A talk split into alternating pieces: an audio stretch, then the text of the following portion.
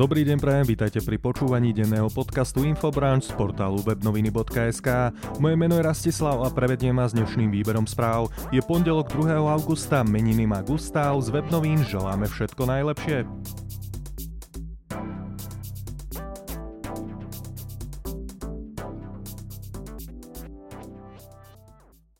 Začíname domácou top témou. Riaditeľkou NAKA sa stala Kurajová. Nastúpi počas náročného obdobia. Od 1. augusta nastúpila do funkcie riaditeľky Národnej kriminálnej agentúry Eva Kurajová. Informoval o tom hovorca prezídia policajného zboru s tým, že Kurajová prešla riadnym výberovým konaním s 5 člennou výberovou komisiou.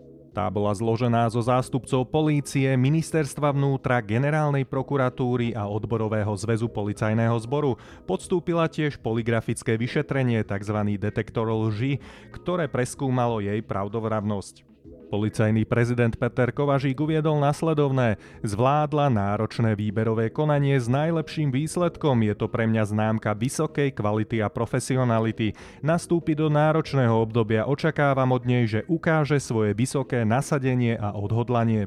Policajný prezident zároveň doplnil, že NAKA má za posledné obdobie najlepšie výsledky za svoju existenciu a verí, že Kurajová bude pokračovať v nastavenom trende.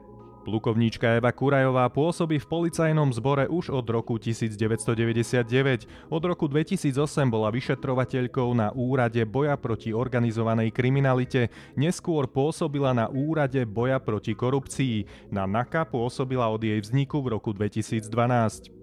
Ja len pripomínam, že bývalý riaditeľ NAKA Branislav Zurian odišiel z funkcie ako aj zo služobného pomeru v polícii k 15. máju tohto roka. Začíname prierezom z domáceho spravodajstva. Počas druhej svetovej vojny dochádzalo k prenasledovaniu Rómov aj na území Slovenska.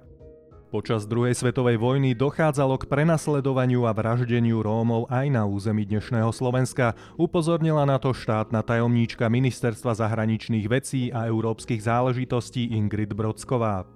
Brodsková sa zúčastnila na podujatí v súvislosti s pamätným dňom rómskeho holokaustu v Banskej Bystrici, ktorý si svet pripomína práve 2. augusta.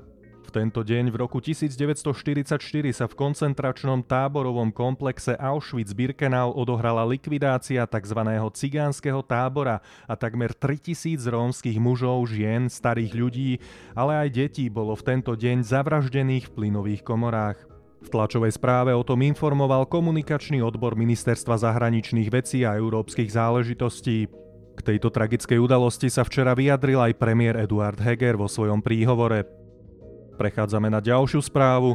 Kovažík odmieta kritiku práce polície počas protestov. Prezident policajného zboru Peter Kovažík je presvedčený, že polícia zvládla štvrtkové aj piatkové protesty odporcov očkovania. Ako zdôraznil, polícia v žiadnom prípade nesmie byť iniciátorom eskalácie, ktorá môže vyústiť do násilností. Stanovisko policajného prezidenta poskytol hovorca policajného zboru prvom rade zhromaždenie je garantované ústavou Slovenskej republiky. Polícia je na mieste protestu z jedného základného princípu ochrana životov, zdravia a majetku. Povedal Kovažík s tým, že ani počas štvrtku ani piatku nedošlo k ujmám na živote, zdraví a majetku. Napriek tomuto zmierlivému vyjadreniu policajného prezidenta pripomínam, že určite nie som len jediný, kto videl na Facebooku rôzne videá a fotografie protestujúcich, ako atakujú vodičov s prechádzajúcimi autami. No a prierez domáceho spravodajstva uzatvárame výzvou polície, ktorá súvisí práve s organizáciou protestov počas minulého týždňa. Polícia žiada verejnosť o zaslanie videí z bratislavských protestov, pátra sa aj po konkrétnom účastníkovi. Krajské riaditeľstvo policajného zboru v Bratislave to uviedlo v tlačovej správe, ktorú zaslal jeho hovorca. Verejnosť zároveň žiada o pomoc pri stotožnení muža v bielom tielku, riflových kraťasoch a klobúku, ktorý vo videu zverejnenom portálom aktuality.sk atakuje ženu v bielom aute. Polícia sa aktuálne sústredí najmä na protiprávne konania, akými sú fyzické napadnutie či výtržnosti. Po analýze videí uskutočnia orgány činné v trestnom konaní stotožňovanie trestne zodpovedných osôb, no a príslušné útvary policajného zboru budú vykonávať úkony smerujúce k vyvodeniu možnej trestnoprávnej zodpovednosti. Záznamy môžu občania odovzdať osobne na ktoromkoľvek oddelení policajného zboru, e-mailom, prostredníctvom stránok na úschovu videí alebo aj formou súkromnej správy na sociálnej sieti Facebook, kde je oficiálna stránka Polícia Slovenskej republiky Bratislavský kraj. Nasleduje krátky výber zo zahraničného spravodajstva, no a tu je prvá správa. Nemci chcú odporúčiť očkovanie detí vo veku 12 až 17 rokov. Nemecká vláda bude odporúčať vakcináciu proti koronavírusu v prípade všetkých obyvateľov krajiny vo veku 12 až 17 rokov. Vyplýva to z návrhu uznesenia pre pondelkové stretnutie ministrov zdravotníctva spolkových krajín. Nemecko zároveň plánuje od septembra ponúkať tretiu posilňujúcu dávku očkovacej látky pre ohrozené osoby. Podľa návrhu nemeckého ministerstva zdravotníctva, ktorý získala tlačová agentúra DPA a ako prvý o ňom informoval nedelník Bild am Sonntag, očkovanie ľuďom vo veku 12 až 17 rokov ponúknú všetky spolkové krajiny. Druhá informácia je z Francúzska, no a dokazuje skutočnosť, že protestuje sa úplne všade. Vo Francúzsku sa opäť protestovalo proti pandemickým opatreniam. V sobotu sa vo Francúzsku opäť demonstrovalo proti pandemickým opatreniam vlády. V hlavnom meste Paríž sa podobne ako predchádzajúce dva víkendy o bezpečnosť staralo asi 3000 policajtov. V samotnej metropole sa konali 4 rôzne zhromaždenia. Demonstrácie sa zvolávali aj v ďalších francúzskych mestách. Odporcovia vlády sa aktuálne zameriavajú na zákon, ktorý vyžaduje predkladanie tzv. COVID pasu vo väčšine interiérov a povinné očkovanie zdravotníckých pracovníkov. Francúzsky parlament legislatívu schválil minulý týždeň v pondelok. Ľuďom prikazuje predložiť pri vstupe do všetkých reštaurácií, vlakov, lietadiel a vybraných verejných zariadení certifikát o zdravotnom stave. Ten musí obsahovať informáciu, či je jeho majiteľ plne zaočkovaný, mal nedávno negatívny test na koronavírus alebo sa zotavil z ochorenia COVID-19. Spomínané pravidlá nadobúdajú účinnosť k 9. augustu. V závislosti od epidemickej situácie môžu platiť do 15. novembra. Vypočujte si aj športové informácie. Letná olimpiáda v Tokiu Sabatini získal pre Slovensko medailu. V nedelu na olympijských hrách v japonskom Tokiu zasiahli do hry len dvaja slovenskí športovci. Napriek tomu sa Slovensko dočkalo už svojej tretej medaily. V golfe sa o ňu celkom nečakane postaral Rory Sabatini. Rory Sabatini získal vôbec prvú olympijskú medailu pre Slovensko v golfe. Toto športové odvetvie je súčasťou programu pod piatimi kruhmi len štvrtý krát. V minulosti to bolo v Paríži v roku 1900 a St. Louis 1904. Potom prišla dlhá vyše storočná pauza a golf sa na olympijských hrách vrátil až v Rio de Janeiro 2016. Zaujímavosťou je, že po nedeli sa Slovensko dostalo k Švédsku a Novému Zélandu na piatu priečku medailovej bilancie krajín v golfe na olympijských hrách. Nečakané a o to viac potešujúce. Tu je druhá informácia zo športu. Jacobs podal vo finále behu na 100 metrov prekvapujúci výkon, získal zlato a stanovil nové európske maximum. Nástupcom fenomenálneho Jamajčana Usaina Bolta ako olimpijský víťaz v behu na 100 metrov sa stal Talian Marcel Jacobs.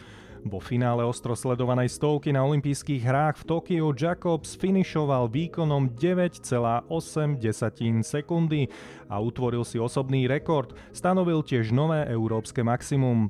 26-ročný nový kráľ olympijského šprintu je len polovičný Talian po mame. Jeho otec je Američan a pred 26 rokmi sa aj narodil v USA, presnejšie v texaskom El Pase. Teraz už nasledujú moje tipy a odporúčania na články z redakcie portálu webnoviny.sk. Výberové konania v rezorte dopravy pripomínajú paródiu. Výberové konanie na obsadenie postov vedúcich manažérov v spoločnosti a organizáciách pôsobnosti Ministerstva dopravy a výstavby pripomínajú paródiu na pokračovanie s vopred očakávaným výsledkom. Šéf rezortu Andrej Doležal najprv dočasne dosadí do funkcie svojich nominantov, vrátane známych, pričom zväčša ich potvrdia následné formálne výbery. Súčasná vládna koalícia sa pritom vo vlastnom programe zaviazala k transparentným a verejným výberovým konaniam pri rozhodovaní o šéfoch štátnych spoločností a inštitúcií. Terajšie vedenie rezortu dopravy, za ktoré politicky zodpovedá sme rodina Borisa Kolára, jeden z hlavných záväzkov svojej vlády od začiatku obchádza. Ak si potrebujete dvihnúť adrenalín či krvný tlak, tak prečítajte si článok Martina Benka. No a tu je môj druhý tip. Ministerka kultúry Milanová. Môžem spokojným svedomím povedať, že na tretiu vlnu pandémie sme pripravení. Na ministerstve kultúry sa posledný rok borili nielen s pandémiou covidu, ale aj 12-ročnou pandémiou Smeru.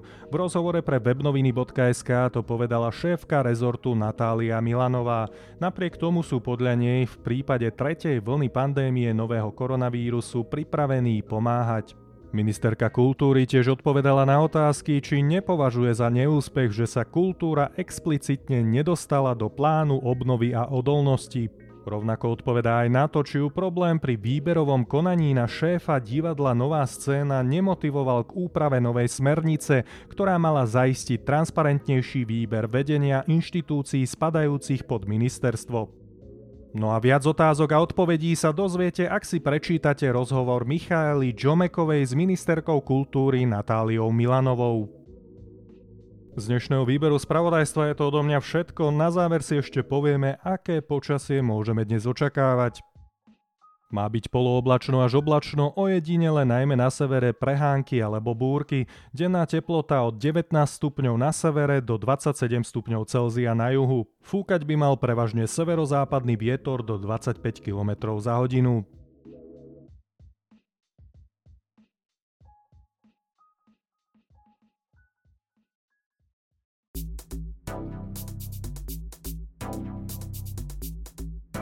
Počúvali ste denný podcast Infobrand z portálu webnoviny.sk.